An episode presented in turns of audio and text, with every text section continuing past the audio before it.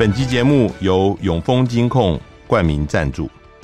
翻转金融，共创美好生活，以新闻开启国际视野。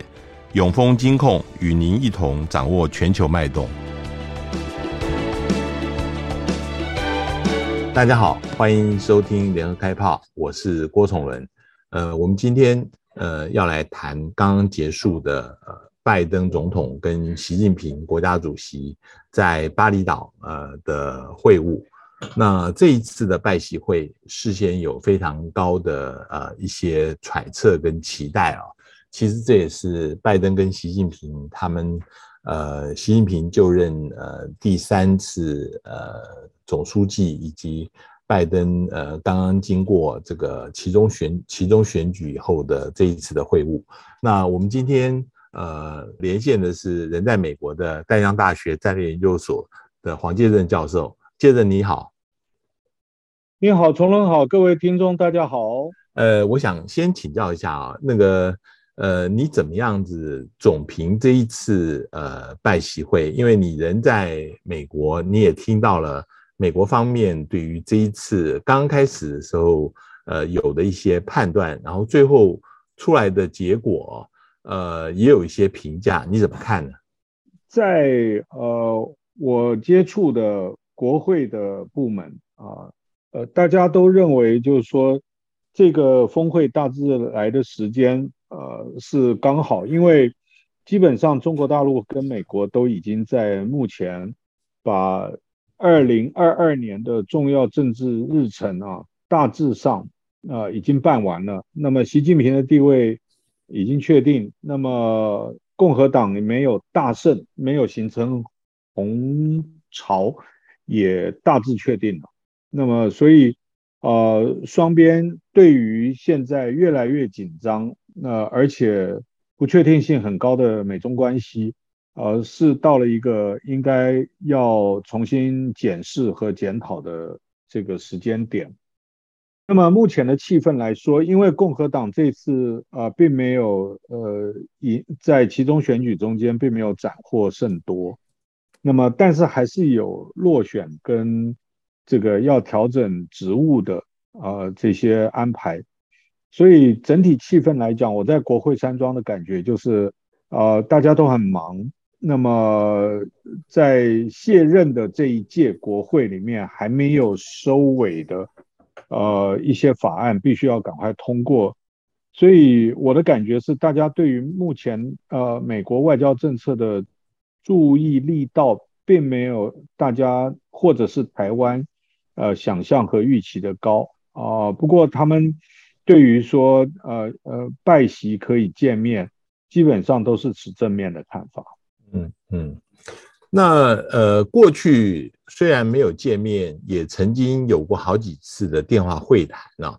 那呃，你觉得这一次的呃高峰会跟过去的电话会谈有什么不一样吗？呃，因为很多人讲说，过去虽然谈了，呃，但是也等于白谈呢。那呃，其实并没有太大的效果，尤其是对于稳定呃美中关系来看。那也有人讲说，这一次见面还是呃意义不一样哦，这个有可能会是未来呃两边关系的一个分水岭，你怎么评价？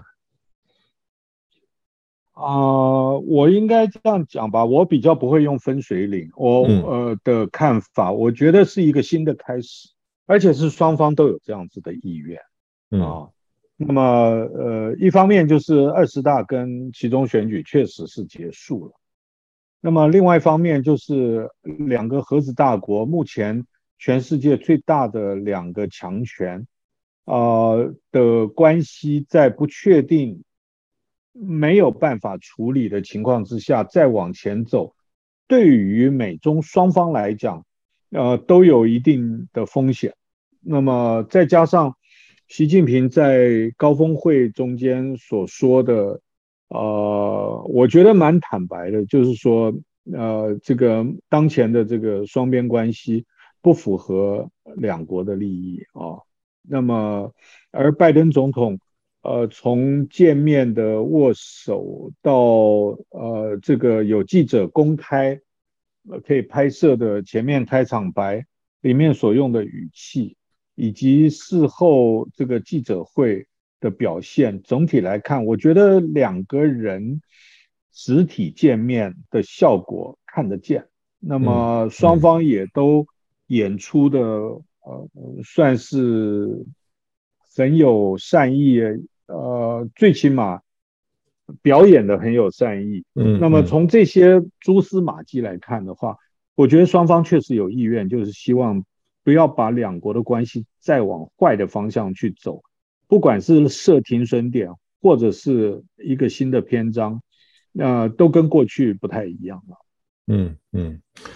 这一次的那个高峰会，其实当然呃说要碰面已经有一段时间了，但是呃双方都没有正式宣布这个事情，一直等到其中选举以后，双方才讲啊、要碰面。那那个距离真的碰面只有剩下两三天的时间了哈。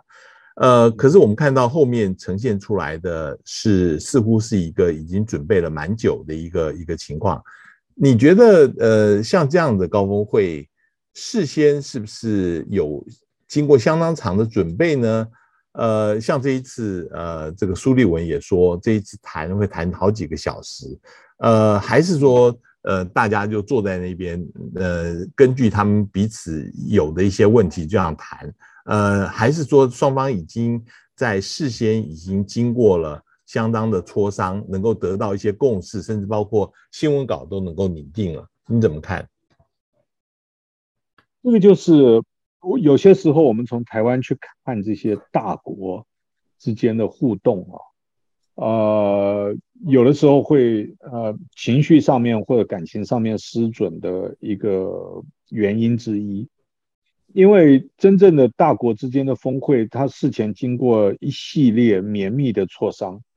我自己过去啊、有机缘认识啊、美国国安会的一些人啊、我不方便讲名字。那他们所跟我描述的就是美国总统跟中国大陆领导人之间的峰会，他们磋商从开始接触到最后的这些协商，都是一两个月。啊的功夫，嗯嗯、没有没有，绝对不可能让老板坐下来，只有原则上的题目，但是没有底线，没有内容，嗯嗯，没有各部会协调，呃，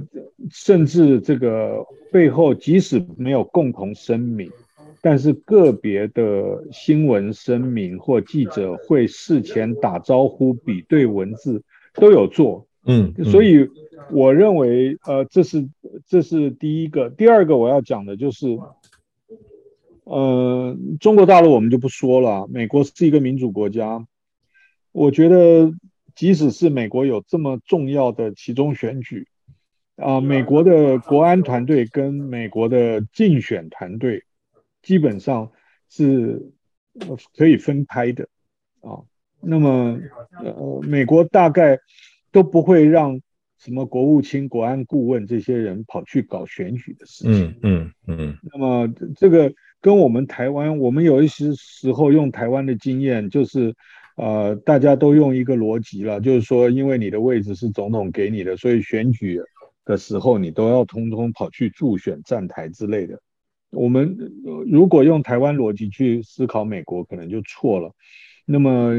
我你看这次美国。呃，排排出来的阵容几乎等于是白宫跟国安会完全主导，嗯，那么那么这些人都都不会去搞那些选举的，那么所以我觉得他们事前应该有相当充分的准备，而且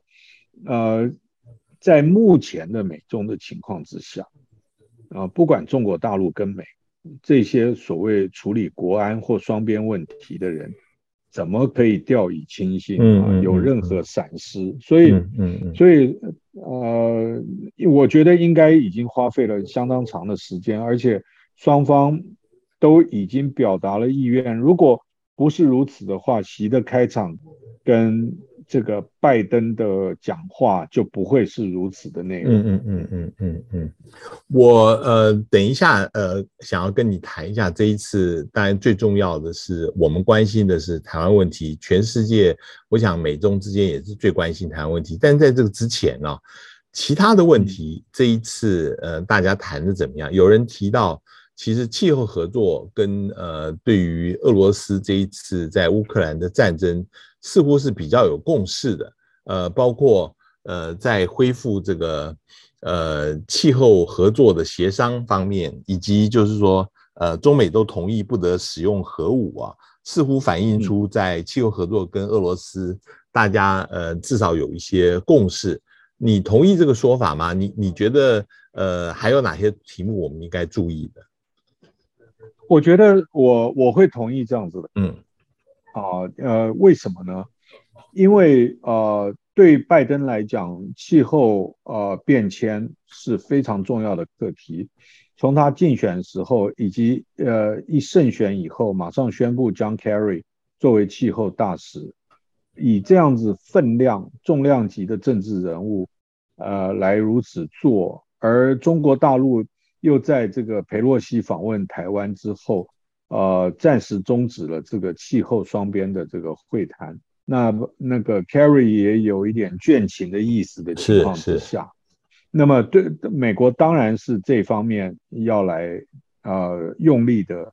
这种呃推动。那对于中国大陆来讲，哈，你没有啊、呃，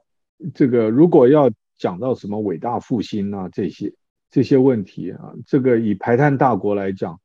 呃，习近平讲过这个这个金山银山啊，不如青山在哈，这些话，我我相信呃，双方在这个问题都有都是有共识的。那另外一方面就是，呃，俄罗斯这次入侵乌克兰，呃，从战术核武到这个战略核武的这种。呃，就是呃准备的这些消息，使得呃国际社会开始再度的重视啊、呃，并且担心呢这个核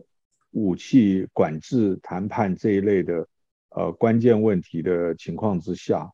我相信就是呃呃双方这对这个问题是有相当相当的双边的。共同的认知，嗯，就是这些问题必须要去解决，嗯，因为美国最美国会担心俄罗斯走向使用核武，而中国大陆的这个所谓核子战略或者是核武能力，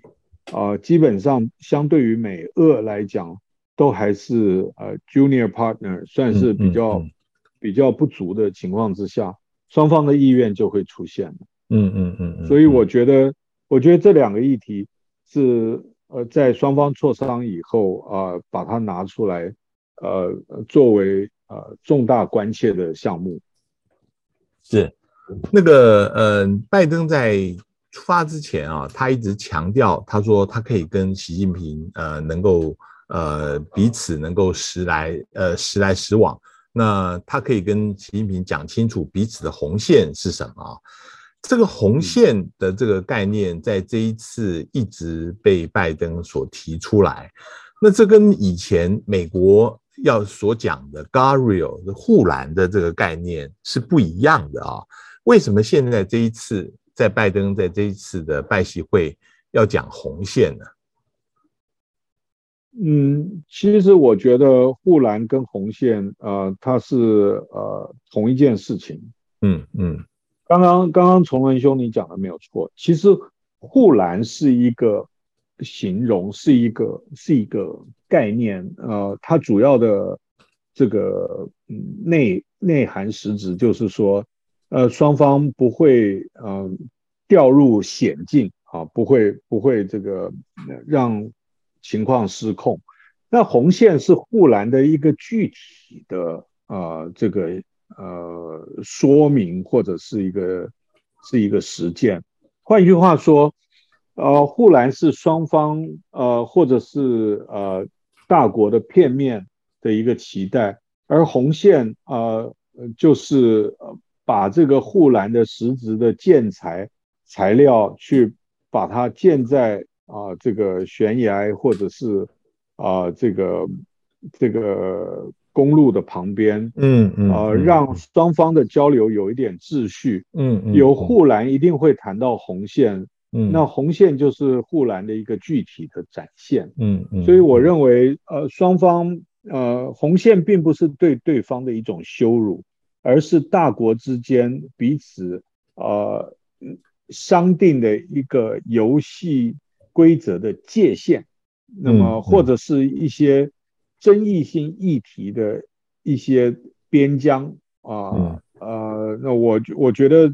应该从这个角度来看的。我我我这样子解读，我不知道对不对，因为啊，嗯，对于过去，其实美国方面一直提出护栏，大陆是不接枪的哈。其实大陆现在其实对于红线，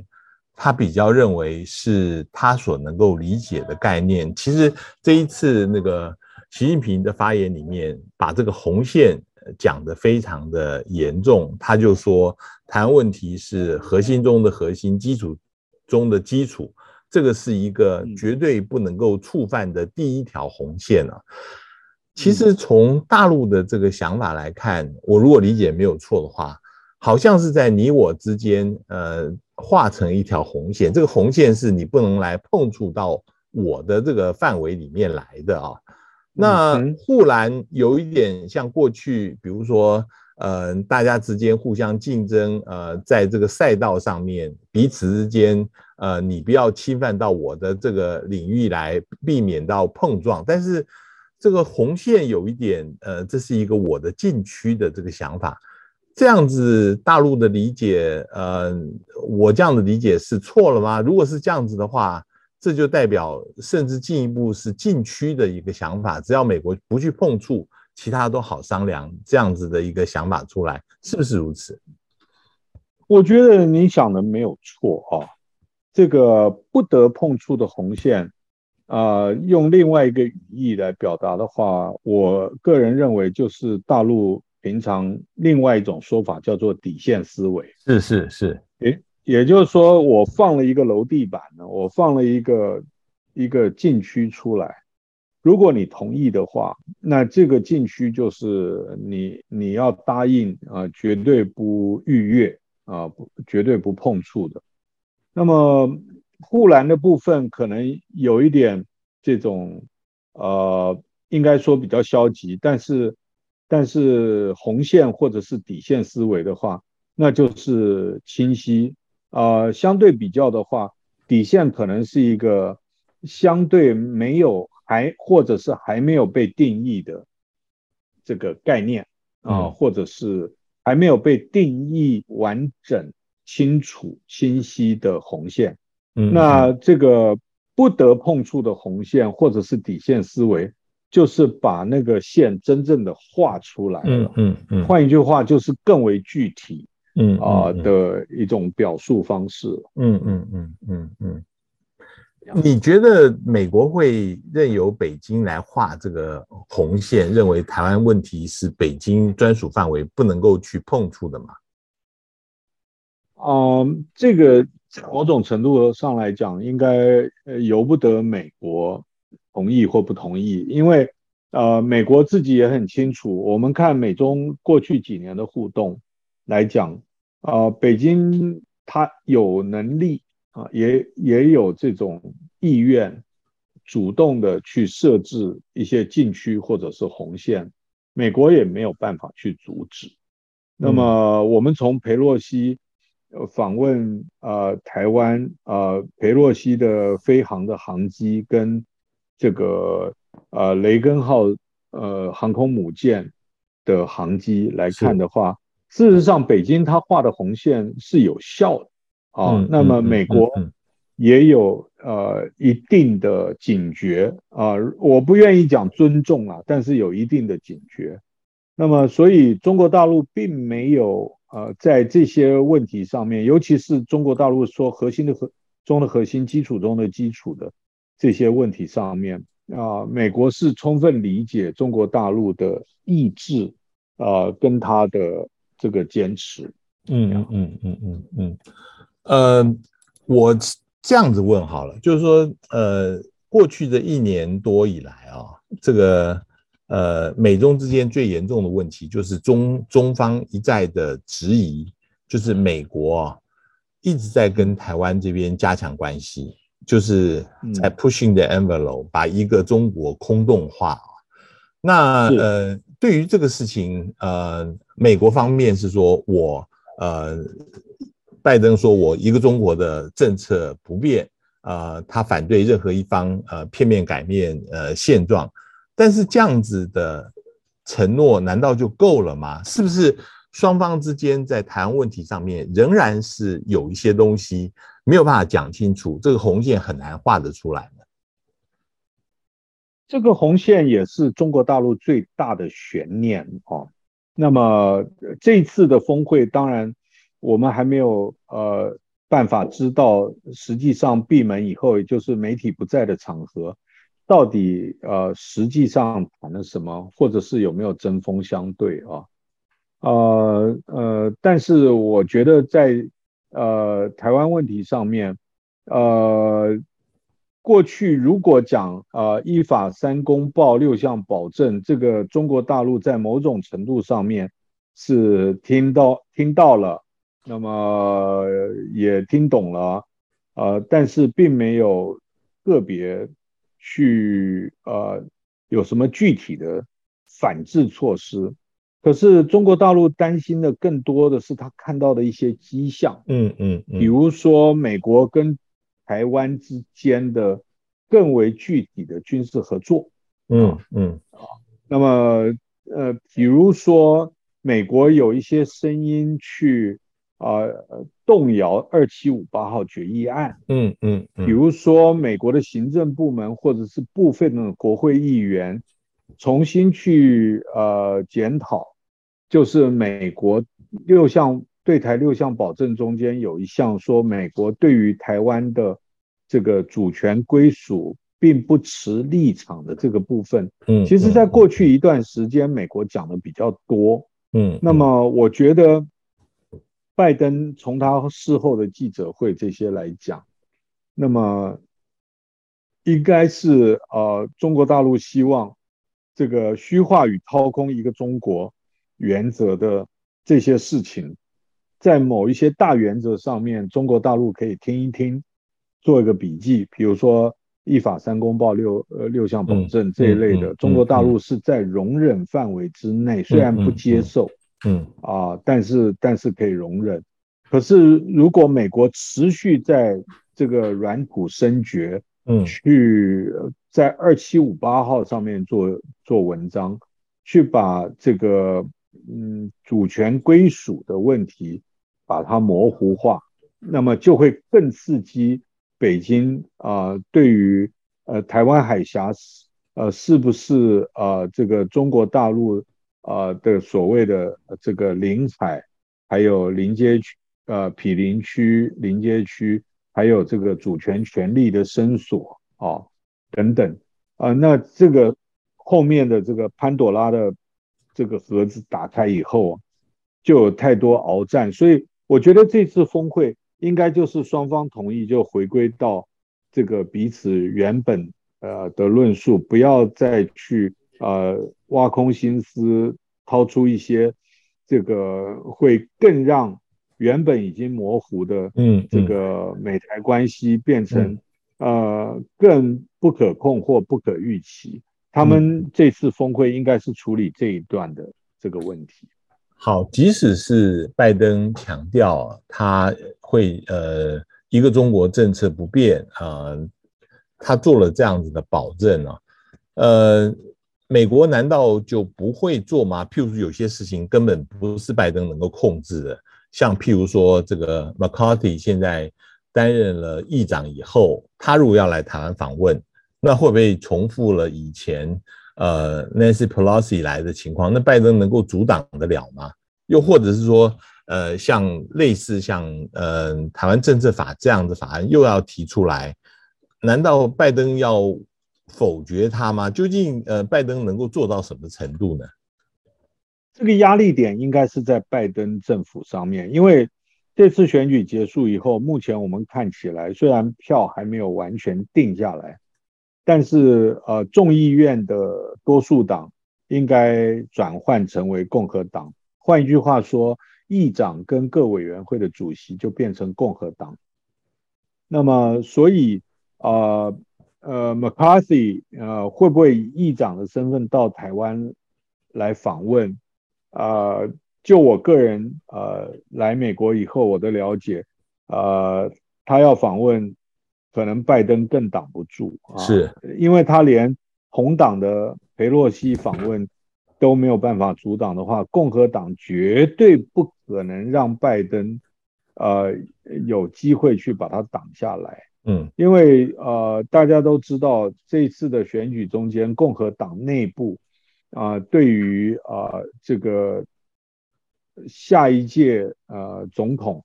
是由谁来选？那么对于美国未来的发展，还有美中关系，那都变成比较激化的这个讨论啊来看的话，那么麦卡锡如果要到台湾来访问，我觉得拜登政府要花很多很多的功夫，嗯嗯啊，不一定挡得住啊。他们过去呃挡不住，现在说能够挡得住，我看也有很多人不会相信。但是我相信这个是一个对拜登啊、呃、第一个任期啊的后面几个月发展来讲，非常非常重大严重的挑战啊、呃，要看他的处理技巧跟啊、呃、所谓 “cripple crow”，就是说拜登总统会用什么方式来呃换取呃共和党比较。不要那么刺激的，嗯嗯，一些言语或者是行为，嗯，嗯，那么就要花很大很大的力气，嗯。如果我们呃，我就是这样假设啊，如果在这个这一次的高峰会里面，拜登做了对中国大陆做了保证，那大陆有没有做对美国做出什么样子的保证？对于对台湾动武的问题，我我看到这个事后呃，王毅啊。有接受新华社访谈，有特别提到了，就是说大陆会尽最大的努力来争取和平统一，但是有三种情况是载明在反分裂国家法里面，如果这样子出现的话，呃，中方必将依法行事啊。呃，有一些学者像楚树龙解释说，这个是跟美国显示出这个大陆对台湾的政策的稳定性，呃，不会动辄就动武。你你同意这个说法吗？呃，我基本上是同意的。嗯，嗯，就是说，因为我认为这次的拜习的实体会面，哦，那么不能像阿拉斯加那种意外发生，那么双方也不会恶言相向，那么领导人见面啊，呃，把彼此的气氛稍微调控到呃比较缓和。那么让这种所谓的呃悬崖式掉落的关系啊，能够基本上回到一个双方都可以啊、呃、管理处理啊、呃、的这个轨道上面，或者是基础上面来讲，呃，对于美国来讲也非常非常的重要。嗯嗯。那么所以啊、呃，所以就变成说呃，到底他们中间啊。呃彼此达成协议中间是不是针对台湾问题上面有一些目前我们还不知道的所谓谅解，嗯，就变成更关键的一个问题了。嗯嗯。那么我个人是感觉，如果要拜登去否决共和党主导的已经通过的法律案，然后让他呃签署呃公布成为美国的法律。的这个挑战对于拜登来讲压力是非常的大，嗯嗯，那如何能够防范于未然，或者是呃能够把呃这个过于所谓象征性政治意义的文字或符号，嗯啊把它降到最低点，然后在这个基础上面去处理啊美中双边的关系，呃是最起码未来一到两年来讲非常重要的一个关键。美国心知肚明，中国大陆也晓得，呃，这个或者是坚持，就是说一定要在这些大是所谓大是大非的问题上面，要有一个比较明确的说法，这个都是可以理解的。呃，当然稳定，呃，两两国关系不是只有靠一次的这个呃高峰会啊，现在呃，已经要拜登要指派国务卿布林肯明年年初要访问中国大陆啊。那嗯、呃，我看到新华社报道里面说，拜习两人都同意要用好中美联合工作组，推动解决更多的具体问题。这个是意味着说，将来会形成这个双边的一个稳定的机制，会是什么样的情况？这个两国之间的机制，即使是美国跟北韩为例啊，在过去二十年左右的岁月里面，也被推翻过好好几次了。嗯嗯嗯。所以你说美国的决策相关部门的主要呃人士。会相信习的说法，然后调整步调，也需要很多很多的时间。嗯，不是开一次峰会就可以达到的。那么，所以除了双方有底线思维，有划设红线不可逾越，另外一方面也是双方呃已经有的这些默契啊，啊，或者是有助于稳定啊啊台海形势的这些默契，呃，能够延续的话。那么，对于呃这个海峡两岸双方，基本上都可以算是相对有利的一个发展。嗯嗯，嗯，我我比较好奇的是，当然在奥巴马政府时期，嗯，大陆跟美国是有战略经济对话的一个一个机制啊。那嗯，大陆好像一直是希望能够恢复类似的情况，比如说第一次。呃，习近平跟呃川普的会谈，就希望能够有这样子对话。我们这一次呃在高峰会上面也看到财政部长叶伦呢，呃也出席了。那这个会不会意味着呃有可能有类似的这个战略经济对话呃未来会形成呢？嗯，我我我觉得这战略与经济对话。是一个理想啊，能不能够回复，我真的不敢讲哦，因为美中关系确实已经走到了一个跟过去非常不一样的形势。那么，我我觉得可能民主党政府，呃，过去呃有一些呃官员现在在加入拜登政府，当然会回想到一个双方可管控风险的一个安排。可是这个问题不是。啊，美国片面单方面就可以决定的，那么这个就是我们目前在台湾来讲非常非常值得注意的一个关键呃思维啊，不要把大国之间的问题啊，把它内化成自己一部分，嗯，那么我觉得这个蛮重要的，嗯嗯，我我我最后想问的就是说，呃，这一次的高峰会啊，呃，就是对于剩下来拜登还有两年的时间呢。呃，会起一个什么样的作用？嗯，我我进一步讲啊，就比如说从呃北京的观点来看，嗯、他是不是呃，如果是有可能的话，当然最重要的还是呃，希望能够看到拜登作为一个稳定的呃一个呃对手或者伙伴也好，这个对于大陆的利益来讲，应该是比较有利的吧。所以如果是这样子。是不是我们可以看到一个比较愿意合作的中国大陆？当然，这个是片面的一个期待。那么，如果说习近平把呃民族伟大复兴放在首要的关键的条件的话，那么其他的部分就有机会可以呃打不一样的牌，然后彼此相辅相成。那么大国之间本来就是如此。呃，从这个角度来看的话，应该是啊啊、北京当局啊，并不会把啊、这种啊、呃、无限上纲或者是不给对方留余地的这些做法啊，我觉得北京应该也也有所警惕，因为毕竟啊啊、中国大陆内部的问题很多，那么美国也不会因为跟中方有一个呃这种。恢复或者直接接触的时候，就马上去碰这种所谓的 thorny issue，就是超特敏感的这些这些条件。我相信啊、呃，双方都有克制。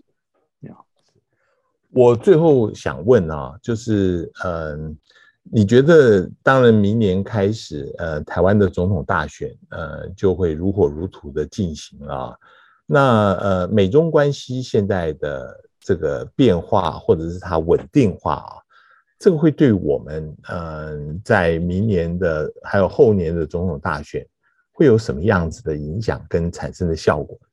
所以我觉得我我很难。去看那个水晶球了，哈，嗯，呃，但是，但是，但是我，我觉，我觉得这个这次的峰会应该是给啊、呃、双方都有某一种程度的动力，然后去啊、呃、挖掘、去开发，呃，双方呃在底线思维不被突破，那么呃各自的重大利益没有被挑战的情况之下。把美中关系带回到一个呃可以管控的一个程度，我觉得这个是首要优先的事情。至于其他来讲，应该都是我个人不好意思，我认为大概就是呃从属于或是呃配属于这整个大局观的内容的一部分。嗯嗯，呃，我为什么问这个问题？当然，呃，因为整个这一次的高峰会。呃，台湾问题是一个呃重点，那呃台湾的总统大选啊，呃又是一个呃变化性的一个因素啊，那呃这个呃当然在过去呃我们看到很多时候台湾的总统大选变成美中之间一个互相联系、互相能够希望能够呃呃。有些时候是是产生相当大的一个作用啊，那这个事情，嗯呃，我们呃也会蛮关心，呃，这两国的关系会不会间接的对我们的呃总统大选会产生影响？你你你觉得呃这个事情，嗯，台湾的总统大选，嗯，会是一个从属性的因素啊，还是它本身会变成一个变一个？触发的一个一个一个这一个因素，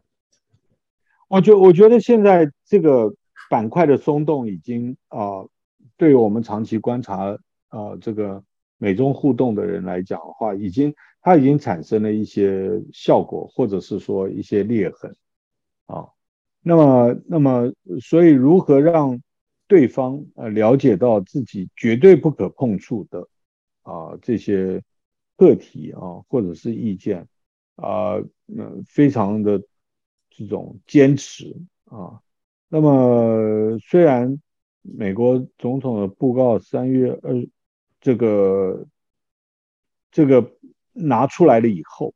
啊，那么到实际上面见面啊，呃，彼此之间啊的交锋来讲，我觉得就是 play by the book，就是双方事前。都已经谈好了，那么让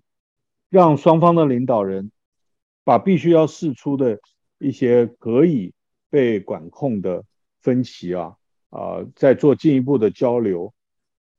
拜习会不会解决美中之间的战略竞争的问题，但拜习会绝对可以让后续啊相当一段时间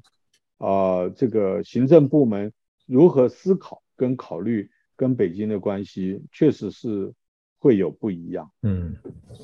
好，今天非常谢谢呃黄益政教授呃接受我们的访谈，谈这一次刚刚经过的拜习会呃，谢谢黄教授，谢谢，也谢谢各位听众的收听，我们下次见。